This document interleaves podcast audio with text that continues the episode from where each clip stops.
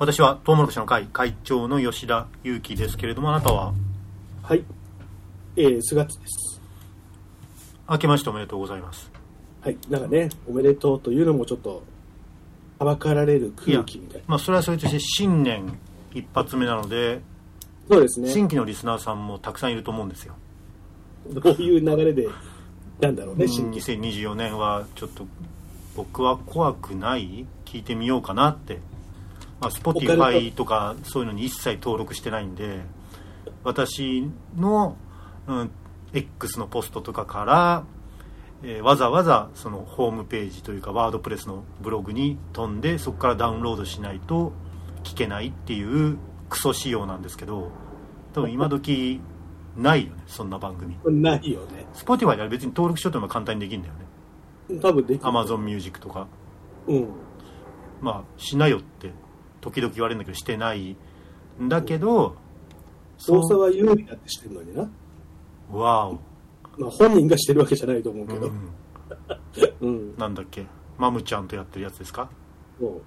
大沢優里さんみたいな、うん。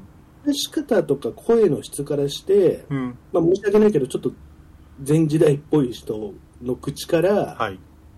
Spotify って言われると、はい。結構ドキッとするよね。そうですねなんか SF チックな世界線が違う感じがしますけどまあね。そんな中でもかいくぐって聞いてきている人が新規のリスナーさんがたくさんいると思うのではじめまして。はい。はいあ名前だけ言われても分かんないですよねあ、はい。あのー映像作品をね、えっ、と、作ってるスガッツっていう人です。どのような映像作品ですか？映画ですか？劇映画ですか？まあ劇映画のつもりでもちろん毎回全力で作って、どういうことですか？劇映画のつもり？っていうのは劇映画というものはやっぱり映像作品においてはもう権威として最高のものとしてまあ文学みたいなものとしてあってそれ以外の映像はその下。だから追い追い越せみたいなね。っていうまあ正直それこそ前時代的なアナクロな権威主義的な。錯誤をしてると思うんですけどで、その結果作ってるものが、はいその作品の結果作ってるものが、んまあ、瓶底メガネだったり、瓶底眼鏡をかけた女の子、の映像だったり黒毛の二人組ではないですよ。あの、はい瓶底メガネの女の子と、はいえっ、と、歯列矯正だったり、あとまあ、ね、体のどこかが欠損してるうんうん女性ったり、まあ、そういった作品をて、そういった女性をテーマにしたね、作品を。で同行の C がそれを作品を買って。はい。で菅さんの生活を支えているという。うん、あのね、支えてくれるだけだったら本当にありがたいんだけれども、ね、最近なんか知らないけどね、めちゃめちゃ長文のメール、うん感想、うんうん。それこそ今年になってから何か気づいてか、ね、あの何かに気づいたんだろうね、き今年になってから買ってくれた人がはいはい。は気づいちゃったんですよね。みたいな感じで、いはいはいはい。うん、あの感想のメールをくれることが多くて、私だけがあなたみたいなマイナーな活動をしている人にアンテナの高い私が気づきましたよ。どうでしょう？嬉しいでしょっていう、そうそう、本当にそういう感じ。だから、ううんちのさ僕が、僕はね、多分、全員そう思ってる人たちによって支えていただいてるって思ってるんで、まあいいことじゃないですか。全員がそうだと思ってると思う。はい。はい。お客さんが5人いたとしたら5人ともそう思ってると思う。うん俺が買わなきゃな、こいつはな。こんな、やっていけないでしょっていう。まさかダイハツのマイカーを持ってるような富裕層だとは思ってないでしょうね。でスカッツさんのことを。タフト、はい。タフトっていうのをね、うん、3年前に買いましたけど、はい。まあ、そんな人ですよね。菅津さんはね。僕らちょっとねはい。あの最近12年ぐらい紹介してなかったなと思ってあの口はばったりですけど私にアクセスしてくる人はほとんどだと思うんで、はい、まあはい。まあ口はばったりですけど私の紹介はいいかなと思うんですけどはい、正直言って菅そう津さん 誰だっていうのは結構聞くのでリアルで会った人とかに。はい「誰ですかあの人」って、うんうん、そうそうまあ新年一発目でねちょっと紹介はしておこうかなと。うんうん逆に菅津さんもあるんですか？菅津さんのラジオ聞いてるんですけどあの吉田って誰ですかってんない。松岡さんのラジオ聞いてるんですけどって言われることはあるあの、聞かせないようにしてるんでですすよ。よね。はい。うん。ですよねなので、ないです。モデルさんとか、撮影のモデルさんとかも別に聞いてはいない。モデルさんは聞いてます。えあの、聞いてる子もいます。ほう。へえ。なんか教えたりとかしたこあといや、それは別に普通に仲良くなった子はって感じ。うん。あとあのね、あの、スピードワゴンとか吉本の芸人さんみたいに、うん。あの、会長の知り合いっていう定義で話したりすることあるから、あ、なるほあ、ど。俺、俺吉田知ってんだよね。あ、会いたいはい。はい。階段の大物ってもしかしてファンキー中村さんですか？それは言い過ぎ。それほどではない。って言ってたりしてるんですけど。やめてください。稲はい川淳二さんですか？それ、それほどではない。はいね。はい。まあまあでも、あの、モデルさんはね、たまに聞いてくれてる子がいるんですけれども、うん。あの、ほぼ聞いてないですねい。や、まあそりゃそうだよ。うん。そんなね、大衆に石投げて当たる感じでリスナーがいるわけないですから。え、あれですか？地震どうでした？全然気づきませんでした。1月1日ね。はい。ねまあ、まずはね、やっぱそれで、はい大変な思いしてる人はね。外で、八王子駅の建物の中で。父親を待ってたんで、まあ新年ね、会うためうんに顔だけ合わせとこうと思って。うん。で、待ち合わせすっぽかされたんですね。うんでずーっと待ったんですよ、2、3時間。あえので、建物の中いたんで、まあうん。電話ずっとかけ続けたりしてたんですけどね30回ぐらい、そんなに別にスマホもゆっくり見てなかったんで全く気づきませんでした。揺れにも気づかなかったしうん。で気づいたのは姉に電話をしてうん。ちょっとお父さん電話通じないからこれちょっと見に行かないと多分死んでるよねって。でうん。電話をした時にずっと姉の電話の向こうから NHK のあのはい。あの必死のねうん。アナウン逃げるスことってね。そうそう。うんうん。が聞こえてきてそれで知ったって感じです。で姉も姉で地震で電話してきたのかと思ったらしいのね、なるほど、なるほうんうん。ど。、緊急の電話、何かあったと思って。うん。うん。まあ、正直やっぱ我々ね、関東の我々としては、体感では気づきはしなかったよね。家にいた人はなんかゆっくりニュナーユニャーって揺れて気づいたうん。みたいだけどねそうなんだ。うんあのー僕はさ、あの、1月1日に、あビッグ、会長ってあの、スーパー好きじゃないですか。はい、ビッグヨーさんってわかります？はい、ビッグヨーさんわかりますはいうん近所にあるから、はビッグヨーさんで、それこそあのね、えっ、と、お寿司を予約してたのよ。ほうん。う、うん、4人前の寿司をね、うん。うちのパートナーちゃんと2人で食べるんですけですけど合成ですな。うん。あのお寿司を予約して、はい。で取って、うん。受け取ってちょうど車にダイハツのタフトちゃんに乗って、うん。でまあ、いつもうちは TBS ラジオが流れるから、流れ、あのー乗ったんだよね、うん。でまあな正月のラジオっぽいななんて普通の思ってたら、ん。急にあのラジオがうん。テレビに変わったんですよ、ラジオがテレビに変わった。そううちあのテレビもねあのつく車でつくから、はい。でテレビに急になったんですよ、勝手に。うん、しかも1あの NHK ほうえラジオは消えたの？消えた。せっかく TBS ラジオ聞いたのに。消えてたのに消えてうん。でなおかつその緊急地震速報のあのテレビですよ。うん。になったんですよ。勝手に切り替わっちゃったってのは、タフトが切り替えちゃったってこと？うん。だと思う。それダイハツにリコール出さないと。えいやああそう考える方ね。えだってそれがやっぱり不具合なんでしょ？あのいろんなテストとかを本当はそうなっちゃいけないテストを重ねなきゃいけなかったのにやった体にしたからそれまあなっちゃったわけでしょ？菅田さんの車は。僕は逆に、なんかそのあ不正車両なのにうん。第一にこの命を守るテレビに変えてくれるうん。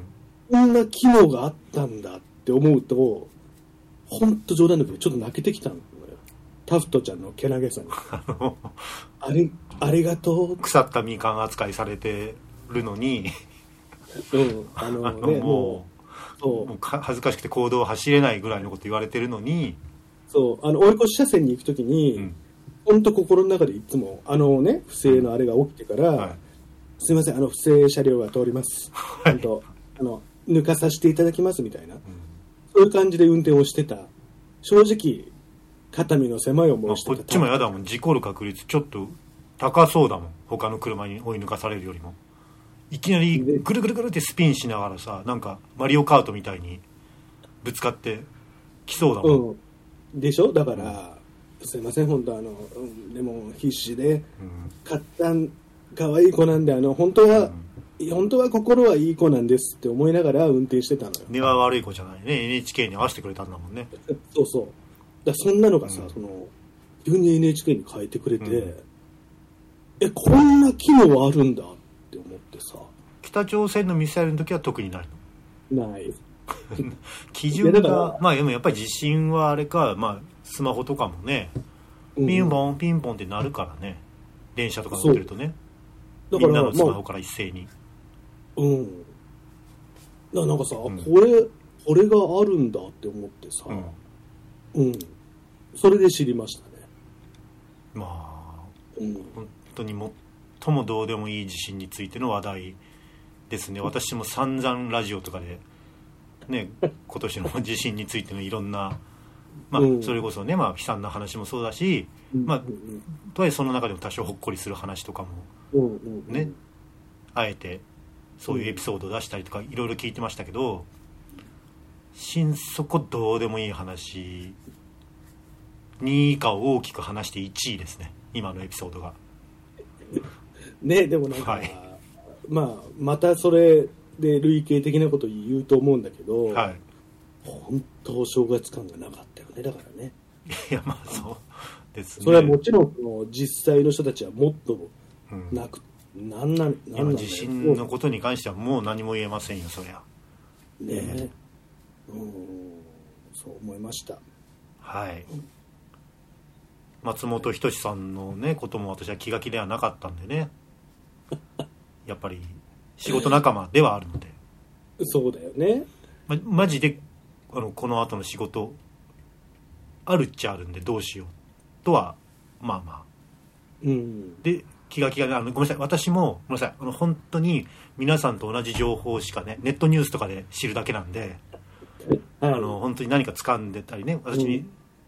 即情報が来るわけじゃないんです。本当皆さんと同じです。本当皆さんと同じネットニュースでえこうなんだって、うん。あ文春の第2弾第3弾あそうき記事出たんだって本当に同じ立場なんで何かね期待されても 困るんですよ。飛んできた人は、はい。あのみたいなねそういうあ,、るよねネットニュースサイトのねウェブサイトの皆さんもねちょっとこのラジオ聞いてたら即ネットニュースで書こうと思って聞いていらっしゃる方もいるかもしれませんけど、本当皆さんと同じ立場なんで。はいなんかムカつく大島康之さんみたいな喋り方するな。ムカつく星野康之さんなの？うん、いや、はい。でもさそれこそまさにさ、まあ、ちょっとだけその話なんだけど、はい。あの昨日の文春でさ、うん。松本人志さんが書いたとされるうん。好みの女の人ああはいはいはい。みたいなやつ。うん。なんか僕ねもちろん許されないことだし、うん。あのあれなんだけどなんかあれを見た時にねすごい悲しい気持ちになったんだよね。えー、なるほど。それはどういう？ねなんか黒毛の二人組って書いてあって、えーあ多分どれで見れるんだ？どっかで見れるよね。うん。うん。黒はい髪って書きたかったんだなーって思ったりとか。い。や別にそれはわざとっていうか方言的なもんじゃないの？いやであとなんか、うんまあ、希望の相手がねそのお相手がし中学小学校の先生とか、はいはいはい。あとなんだ？なんかスタバ店員ああなんかそうね。あと、うん。もうスタバとあとあのエプロンがいいっていう感じなのかね。うん、あとあの、うん。ひらがなでうん「弁護士」って書いてある書いてあるんです、うん。あともうもう一つひらがなで「広報の女」って書いてあるんですよ。ああいやまあそうね。悲しいというか、まあでしかもその気持ち自体はじゃあ全く理解できないのかっていうと別に私が好みが同じとかとはいう話ではなく、うん。まあ、えー理解というか、まあ、分からなくもないよね。その好みの,、うん。あのね。傾向というものが。まあまあうんうん。うん、そうだからさなんかなんかさこのまあありがちだけどさ、うん。お金とかあっても当然手に入らないものっていうかうん。あとずっと多分それってなんとなくあの自身のコンプレックスの裏返しでそういう女性が好きな気もするんだよね。はい。はい。なんかさあやっぱそういうのってずっと残るもんなんだなって思ったりとかさ。まあね。まあまあそれ自体はだからその暴力的なこととか、ね不倫とか抜きにしてその好みの話だけに今的を絞って話してるけどただまあ別にそれはいいんじゃないの？うん。うん、そそれが何か自分のさ人生の欠落があってそういうう異性、まあ、同性でもいいんだけど好みということで大人になっても残るっていうのはそういうのがないよりも、まあまあね、うん。どっちかというとない方がそのフラットな方がいいと思う。なんかうん。俺そっちの方が逆に楽ではあるかもしれないけどなんか味気ない気がするんですあけど。まあまあそうだねそうだね。うん。だけどなんかねそう思いました。本当ねこのねでもどうなるんだろうねこの続けて番組としては残していく方向だとは番組としては結構だってガキ使が残るんだからね。だよね、あうん。あクレイジージャーニーも残るとは思うんだけど、うん。うん。でもこういう暗い話題ばっかりだから、うん、あのーね宮台真司の不倫の話でもするか。明るい話題。明るい話題としてね。まあちょっとねあのーまあなんていうかメンヘラチェッカーとしてはね。うん。宮台真司さんといえうあのメンヘラ的なあのー振る舞いをあ悪い意味じゃないですよあの別にいい意味けどっちかというといい意味としてね、あのメンヘラ的な振る舞いをちょっと分析していただきたいなという気は確かにしてましたね。うん。そうあのねこのラジオやる前に話題がそんなにないかもって話をしてたんだけど、やっぱね我々ラジオプロですから、はい。話してるうちにあこれだはい。本当に打ち合わせの時は1ミリもその話出てなかったからね。でもやっぱまあ唯一の明るい話題でしたね。うん。今年に入ってからのねえ。まあまあ去年かあれ。去年末か、まあまあそうか、はい。うん。ねえ、うん。まあ。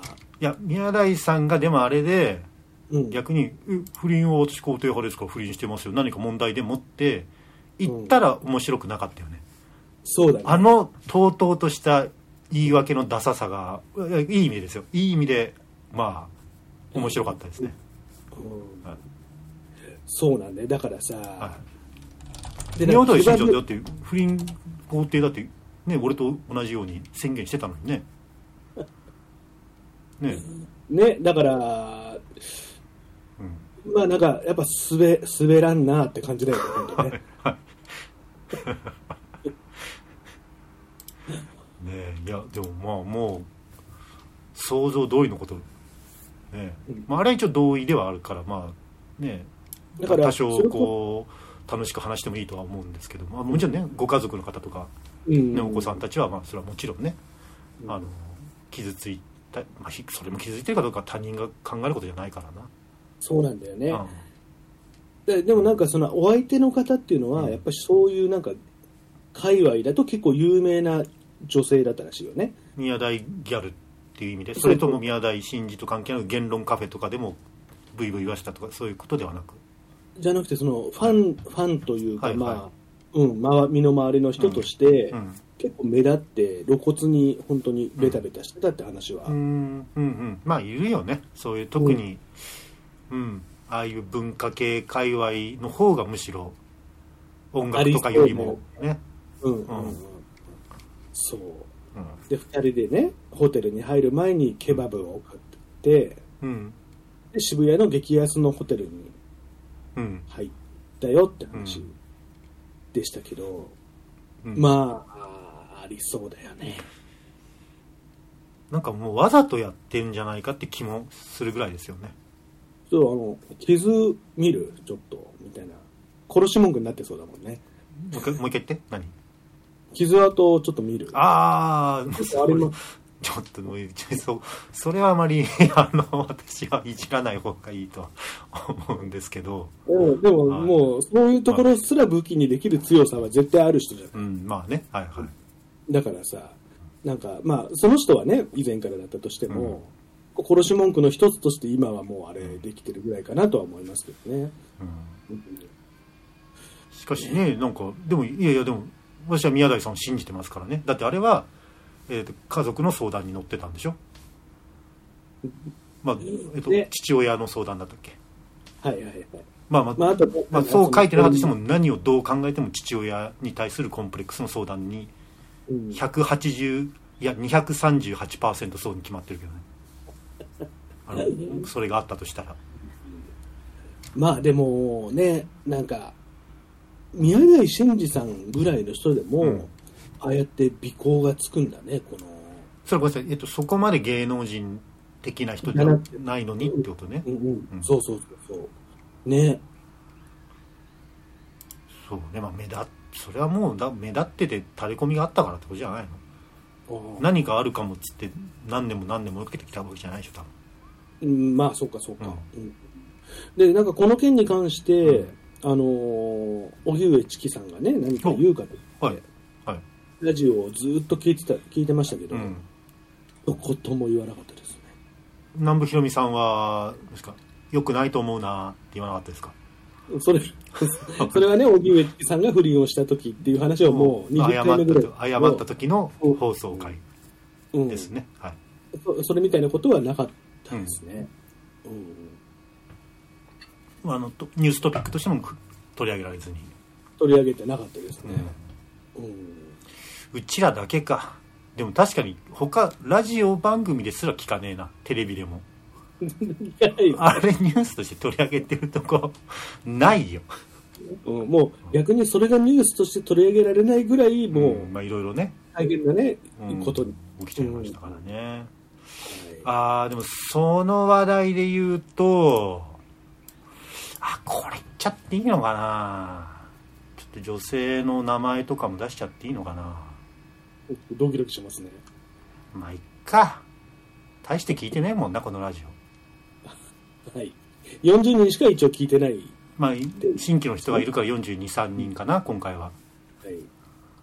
ああでもネットニュースの記者とかも聞いてんのか めんどくせえ。まっちゃんの記事書くためにでそこで思いもかける別方向からの美味しい餌与えてあげるのも尺ですけどはい、はい。女性の名前出しますね2人出そうかはい。多い。2人出すんですけど新春ですねえーっ。とかなめりんって読むんですけどかのめでしかかなめりんでしたっけ？かなめりんさんペロリン先生。あとも言われてるようですねはい、はい。はい、はいえーっとえ、何？ちょっと、電波組 INC めちゃめちゃ好きなの。あい、いやらしいね。だ電波組インクの、はいはい、はい。はい。もう一人は、うんもう一人は原田さん。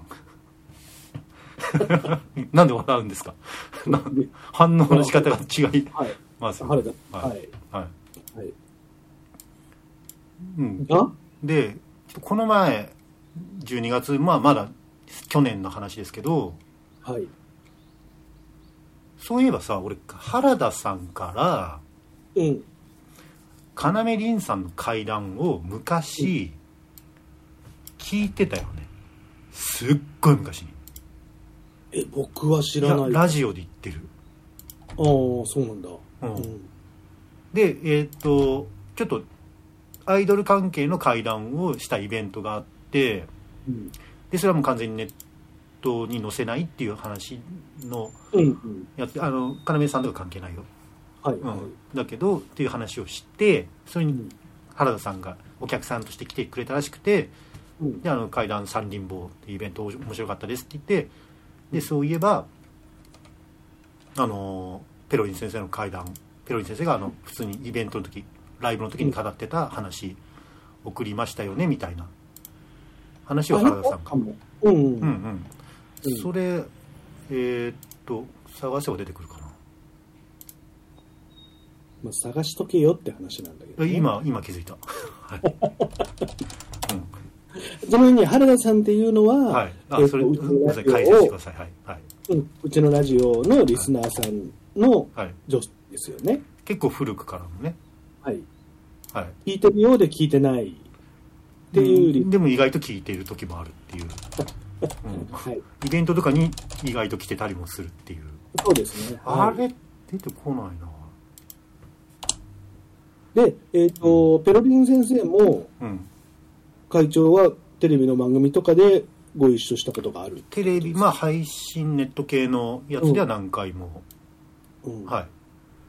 知ってますね。で、その、うん。えっと、ちょっとお便りが出てこなかったんですけど、まあまあ、ざっくり言うと、まあ、原田さんのメールから言うと、はい。電波組のペロリン先生がリアステージの寮にお化けがいるっぽい寮から引っ越す時なぜか荷物から包丁が消えていたとあの要さんが引っ越す時に、ああ、はいはいはい、はいうん、なぜか包丁がちゃんと入れたはずなのに消えていたし、他にも何か知らないけど包丁がなくなったっていうそのリアステージのあの事務所のアイドルの子たちが結構たくさんいて不思議だったみたいな。もうちょっと気味悪い話、気味悪いですね、それね。うん。うん。うん、っていうのを紹介したなっていうので、うん。うん、あそういえばその話あったね。あの今度要さんに会ったらちょっとそのリアステージの寮の住所聞いておくわってうん。どこだったかうん。あ普通に会うんでねさらっとはい。はい。でうん。現在の電波組ではペロリンをしているので大変な嫉妬心を感じていますっていうちょっとマジトーンの返信がうん。来たんでそれ原田さんから？原田さんからねうん。うんあでもまああの全然普通に人当たりのいい子だからうんそんなに嫉妬しないでって たらでどうも俺勘違いしたみたいでうん。俺への嫉妬で要さんに原田さんがムカついてると思ったんだけどうん。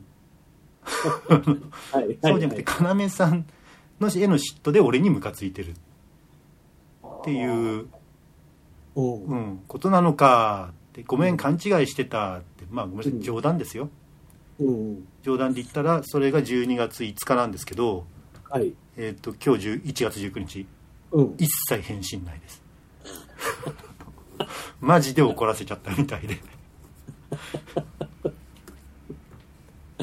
ああ、まあ、でも確かにその、うん自分への嫉妬だと思ったらうん違うっていうのはさ、うんまあ、日常ですごいあり、あり得るよね、この。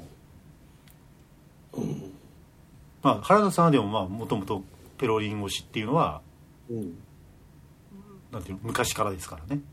ああ、そうか。ううん。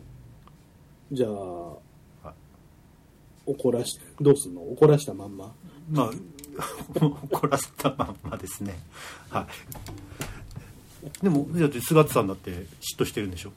いや、僕はね、要さんにああの子いい子だよ普通にあのちょっとメールとかもたまにあのさ業務的なねあれですけど。うん。うんでちょっとありがとうございましたみたいなメールも。来る普通にいい子だからいやそんな怒らないであの子のこと。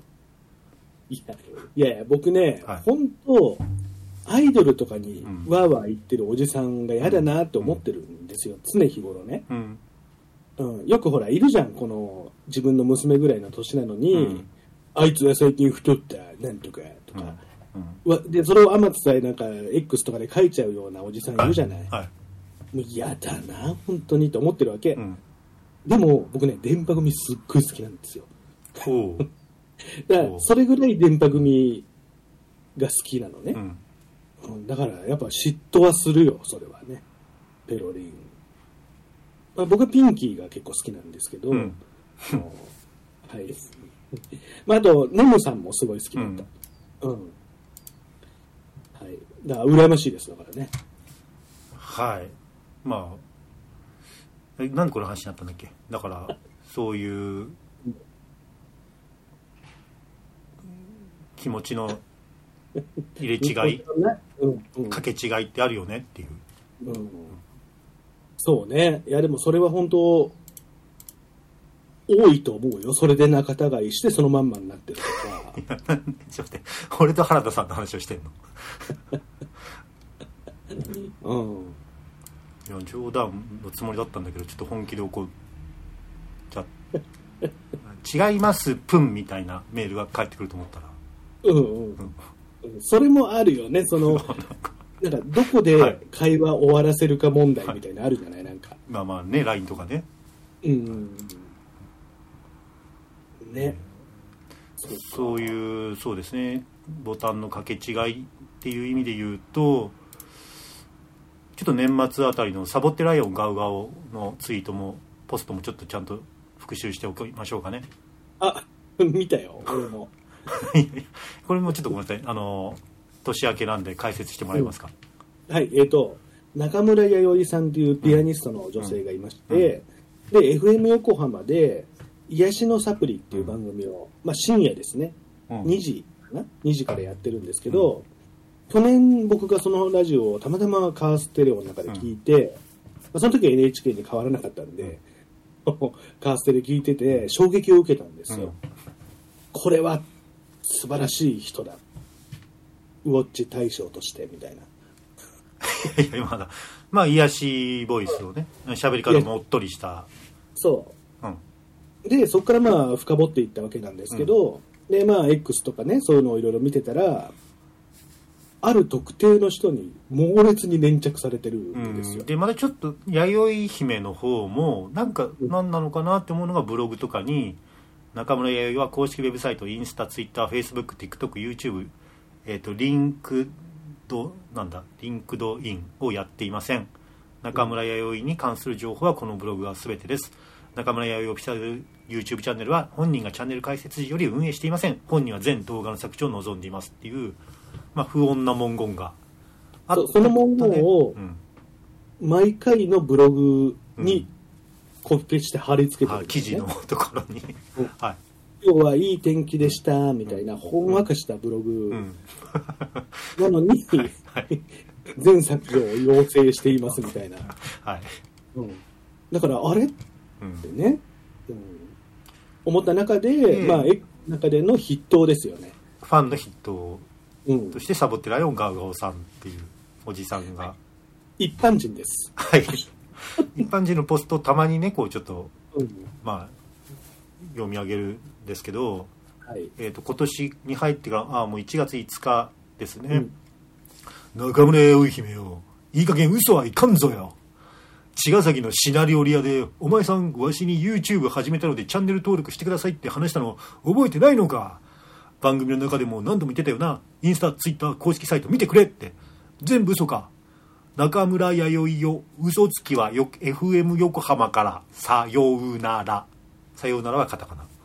っていうのはあの先ほどの私たちが言ったブログの文言のリンクっていうか画像を貼り付けて、うん、今更って感じですけどね。これ、うん、これだって我々みたいなにわかでも昔から知ってる。知ってたもんね、うん、いやだからさ、であとこの人もう自分が、誰かを隠す気ないよね。中村弥生さんは多分これを見て、はい、見たとしてああの茅ヶ崎の時にいた人だ。そうそうそう。ね。だから、ままあ、うん、だって名前も書いてあるからね。で本当にリスナーの皆さんに言ってるんですけど絶対凸とかしないでくださいよ。でね何人かフォローしてるんですよ、ね、本当にさ いやわかんない。このラジオ聞いてじゃないかもしれないけど。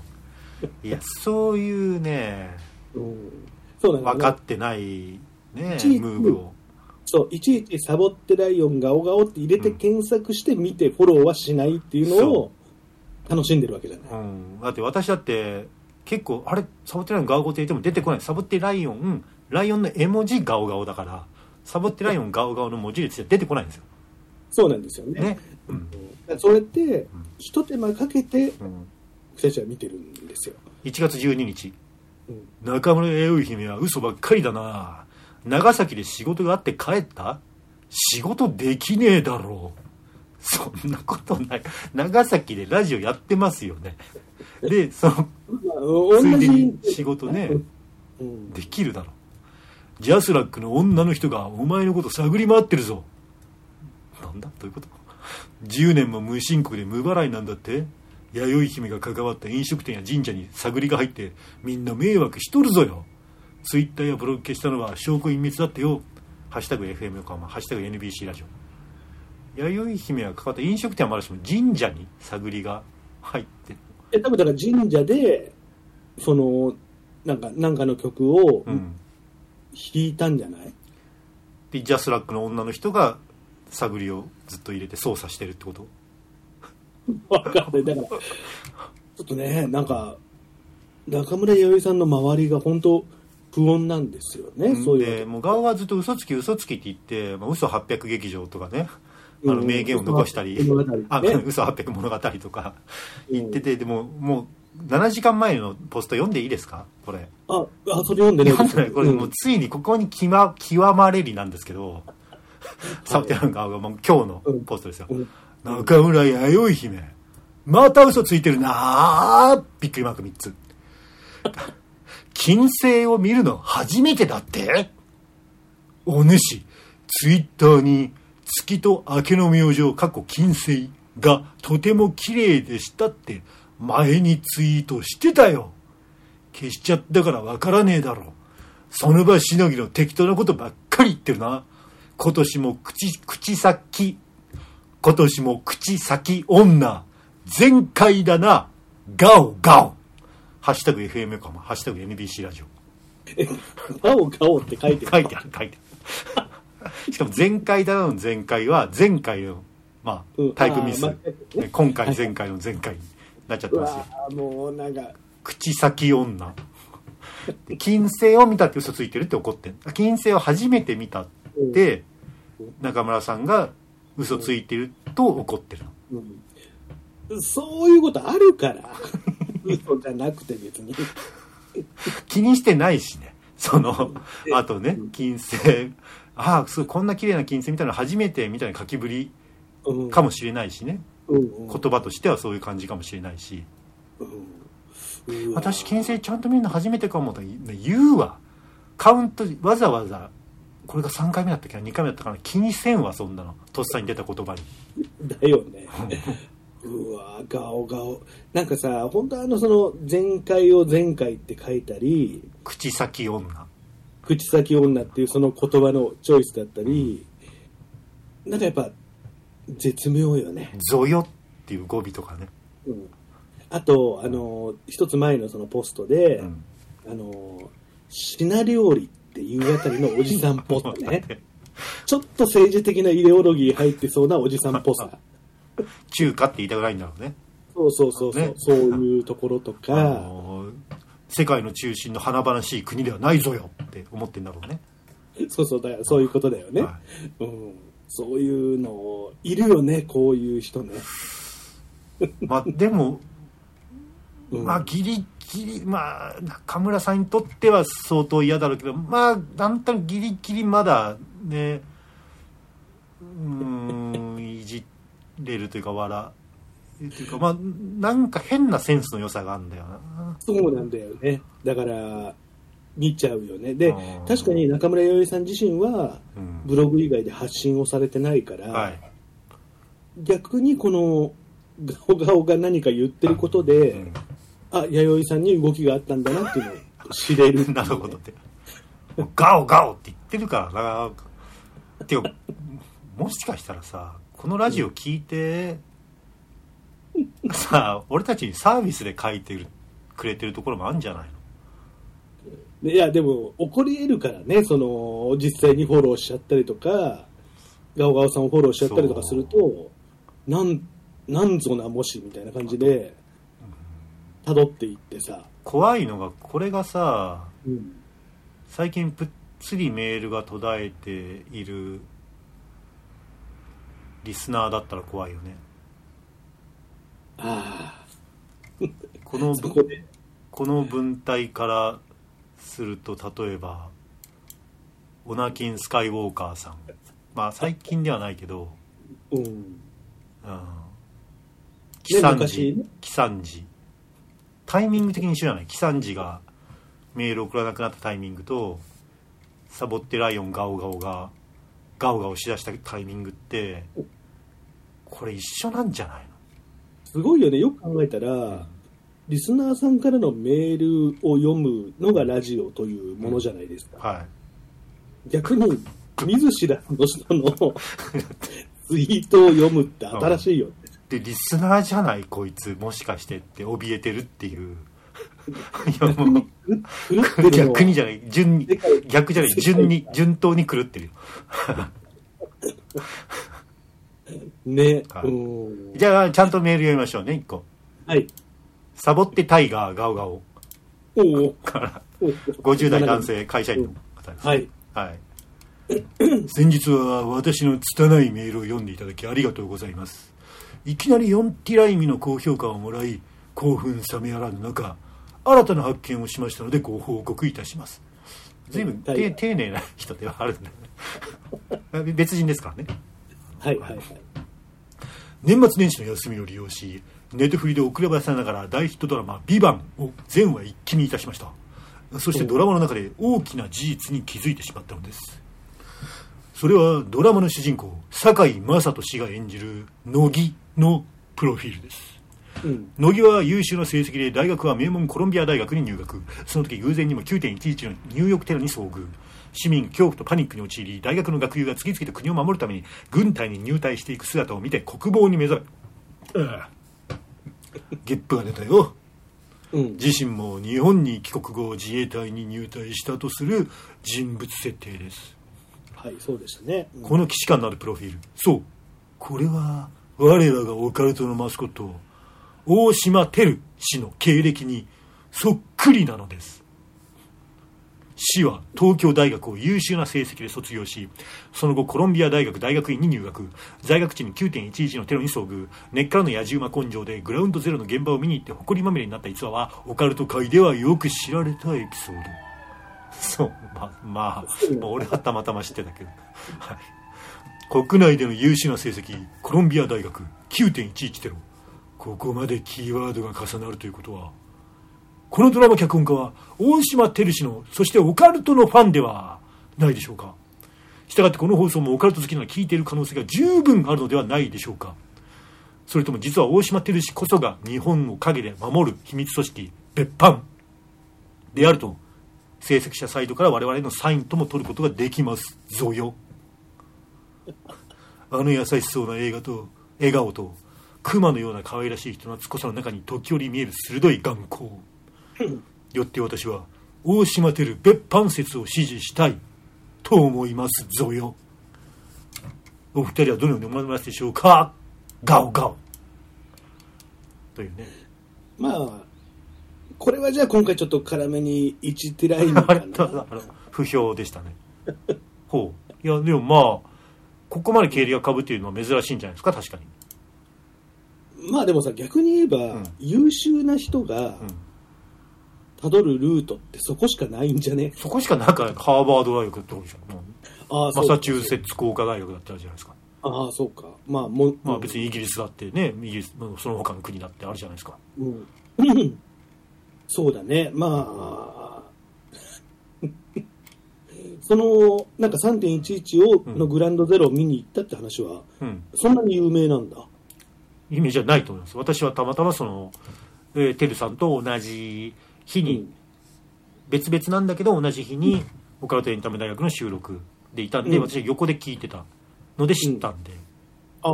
たまたまです。偶然知っただけなんでね、うん。うん、そんな有名な話じゃないんじゃない？なんでこのサボってタイガーあタイガーかサボってタイガーガオガオは知ってるんだろう。その放送を見たんじゃないの？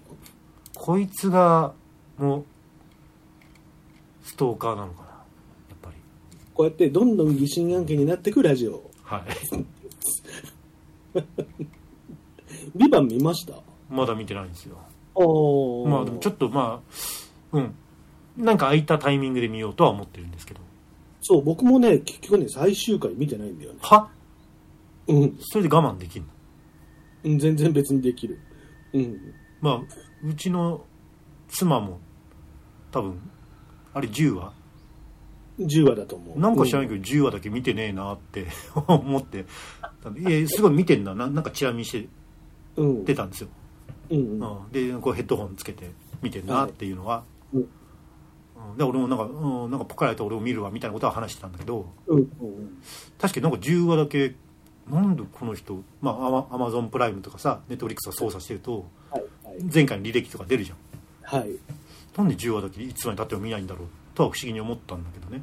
うん、なんかそうなんかなんかね結局見ないまんまうん。で終わっちゃいそうな気はするなと思ってるんだけど自分のね感じで、うん。うん。そうなんですよ。だから見なきゃね続きに いやもうもう心底どうだっていいです。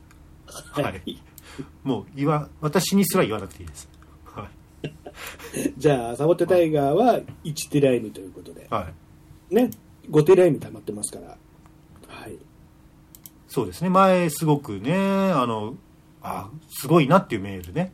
そう。うん、まああんまりこの「いい」っていうとちょっと語弊があるんでね、うん。あれですけどちょっとなかなか真に迫るメールをはい、送っていただいたんでね。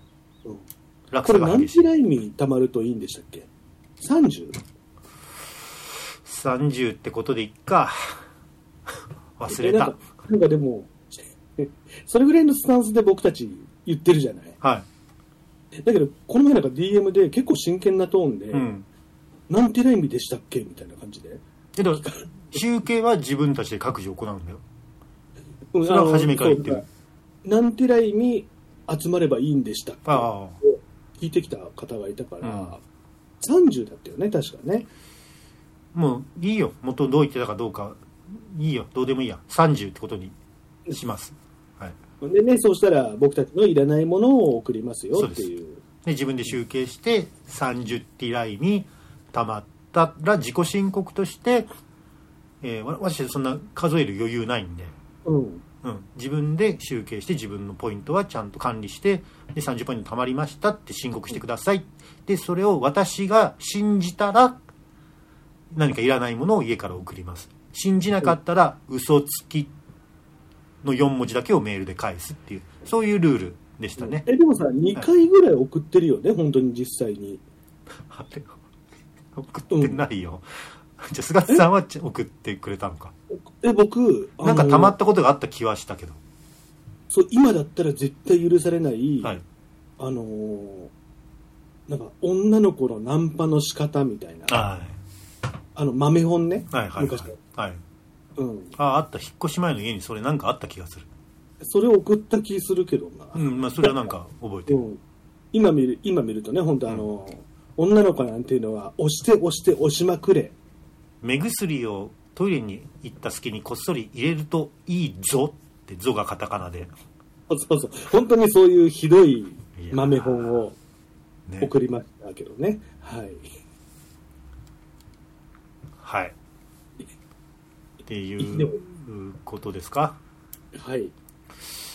えーあとお便りですけどね。あの、はい。相談も来てるんですよ。はい。ココさん20代女性派遣契約嘱託社員はい。の方ですね、まあ、この何度も言うけどこの FC2 メールフォームのこの さ個人情報の聞き方ももうそろそろアウトだよね。だよね。うん、で今本当ねあのー性別とかどちらでもないが普通にあるもん、回答しないとかね。そうそうそうそうそうそう職業とかもこのさ、うん。あけすけすぎるっていうかでも住所書いてからさ律儀な人書いてきちゃうんだけどうんもうん。番地まで。うん。あんま良くないからね、うん、ででこれ俺が設定してるわけじゃないんでうん。このお名前メールアドレス年代性別職業住所。うん。うん。そう。でもそう思うのもあるし、うん。あとねやっぱしたまに僕もほらあのご注文いただくときに、うん。まあダウンロード版とかの時は正直住所いらないんですよ。ね。いらないんだけど、うんまあ逆に言えばさ別にその住所で何かしようともこっちも思わないわけじゃない、うん。なんか妙に警戒してるお客さんってたまにいて、うん。全部住所と名前と電話番号全部クレジットカードってうん？名前にして注文してくる人いるんですよ。うんとなんで？あ空きじゃダメなの？空きじゃダメなゃあブランクじゃダメなのね多分ダメなんだと思う。じゃあ未回答でいいの？にクレジットカードっていう文言を選択する意味は何なの？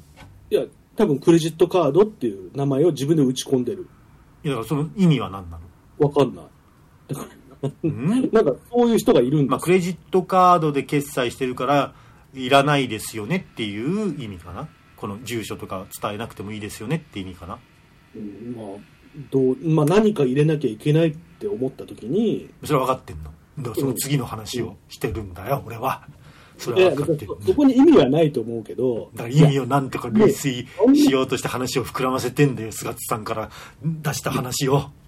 いなんかなんで俺があのそう必死に話を膨らませてよして俺がそのなんかいやいやなって何なんかはしご外されるような真似されなきゃいけないわけですか？いやでも別になんかそれはそれでちょっと別に別にそんな別にかそこまでなんかちょっとあれじゃないって思ったりもすることも正直あるね、まあいやでもど仲間ですからうん、あなたたちは。このラジオと私たちとリスナーは仲間じゃないけどあなたたち変態仲間だからそれはね結びつきは全然強いわけじゃないですか。うちらとリスナーよりは。まあ、結びつかないようにしてるけど逆にね。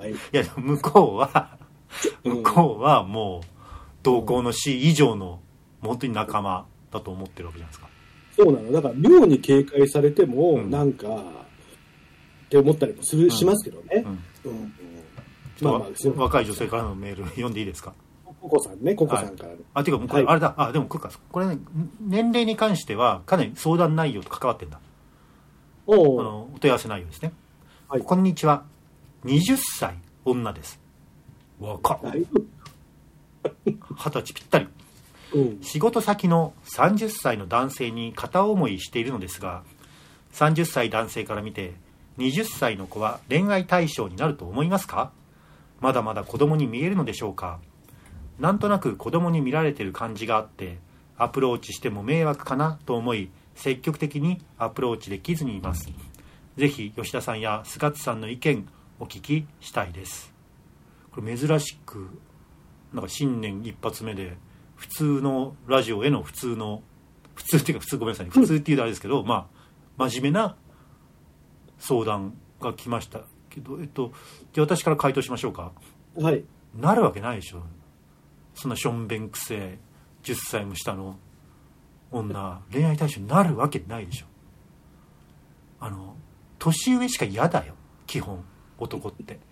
年上の女しか嫌だからあのそこはちょっとうん勘違いしない方がまあ部下としてねあのもちろん年が離れてる後輩として、えーすごく年下だったらあー、まあ可愛がるというか面倒見なきゃなって子供とかを見る感覚でねあるけどないから恋愛は。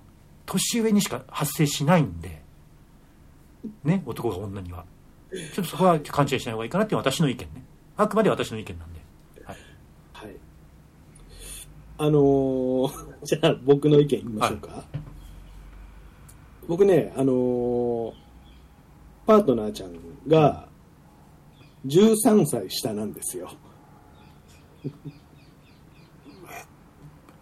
元オハガールとかですか？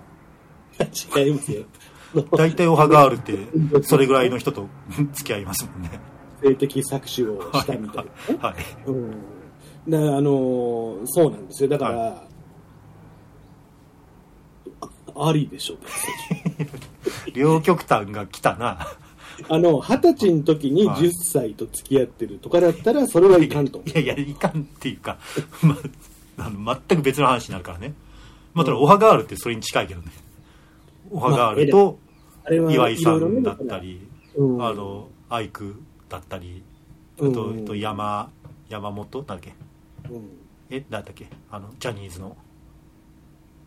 ああなんだっけ？わなんかかんない何にもしないんだったら帰れって言った。ああ山口さんね。山口さんだったりね。はいはい。あれオハねあれオハガールだってね。ああれもそうあなんだ。違ったっけ？あれオハガールじゃなかったっけ？ああちょっとわかんない。うん、うん。まあだからオハガールは逆に年上好きっていうっていう逆の法則も成り立つのかな。いやまあでもね正直、うん。その13下とか10下とか、うん。まあ僕は実際そうだからありだとは思うんだけれども、でもやっぱねちょっと自身の反省として、うん。なんていうのかなやっぱ俺が大人の男じゃないんだなって思った時期はあったかもしれない、うん。このうん。うん。ほらあの部活とかでさあのもう社会人になってるのにやたら OB で来る人とかいるでしょ。究極超人 R に出てくるあの長髪の先輩みたいな。それは分かんないんだけど、はい、はい。それみたいなその同世代の中でなんか対応なんか順応できないからうん。他の世代とだけ仲良くするみたいな、うんうん。なんかちょっとそれ俺はそれなのではないかって思ったりとかは、うんあの以前ね税金ぜ税金のことでちょっと困ったことがあって、うん。もう解決してるんですけど、うん。その時にあの川口湖町役場の人に、うん。いやあの結構太田さんねあの、まあ、太田って言うんですけどあの太田さんもう立派な社会人なんですからうん。これこれを払うっていうのは全員知ってるんですよコンコンとはい。住民課の人に言われたことがあるんですよ、はい。その時めっちゃめちゃ落ち込んでほはい、はいわかりました。あはい。知らなかったです。みたいな。まあ本当に知らなかったんだけどう、うん、ね、でその時にあ僕はこのその当当時多分30ぐらいかな？うん。の時に、うん、あ僕はもう普通の30じゃないこう成長の仕方をしてしまったんだなと思ったことがあったのよ。うん。だからそれと同じで妙に若い子と付き合ってるとか、うん。っていうのはちょっとやっぱ幼いのかなと思うことも正直反省としてあった時期もあった、逆に言うとじゃあこの30代30歳男性がうん。まあよく言えば若いうん。精神の持ち主であればうん、二十歳の子も恋愛対象になる。という言い方もできるよね。じゃあ。そうそうそう。あの調子のいい時はそう思ってた。うん 自分のテンションとかあ、うん俺はなんとかだなと思ってるテンションがいい時はうん。うんそう思って精神的に若いからうん。若い者とも付き合えるっていうポジティブに捉えてるし、うん。落ちてる時は俺はちゃんと成長できない幼い人間なんだって落ち込むし。そうまあでもそう思うこと自体でも自分の老化を感じてるんだけどね。はい。そのはい。うん、だだけどさまあまあ、うん。うん、そうも思うけど、うん、まあでもどう？30歳の時に自分が30歳だった時うん。二十歳の子ってうん。どう思うかね。しょんべんくせえなーって思ってたまあまあねまあいやいや人によるのはもちろん人によるんだけど、うん大学生とか大学4年生とかでも、うん。まあ、やっぱり子供だなーって思う時とかあるから。ああ、ね。いや通り一遍のね、あのー世間話とか挨拶かしてる分には全然ないけど、うん。まあなんかそういう瞬間というのがねふと、うん。うん、ちょっと深いところとかなるほどね。触れたりすると、うん。うん。そうね。まあ僕はそうは思わないからまあ10だったらまだあれじゃない？今っていうか俺10歳上だってそう思ったりするからね。こいつ子供だなーって。はいはい。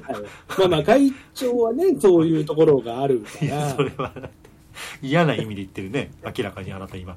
はい、はい、まあまあ、でも、うん、ちゃんと人として見てる人も、僕だったら人として見るけどね、10歳下の人でもね。俺は人として見てないっていうことなんですね。じゃあ。えそうじゃないけど、でもこの人ほら真剣に悩んでそうだからさ、まあまあまあ、そんなことないな。なんとなく子供に見られてる感じがあって。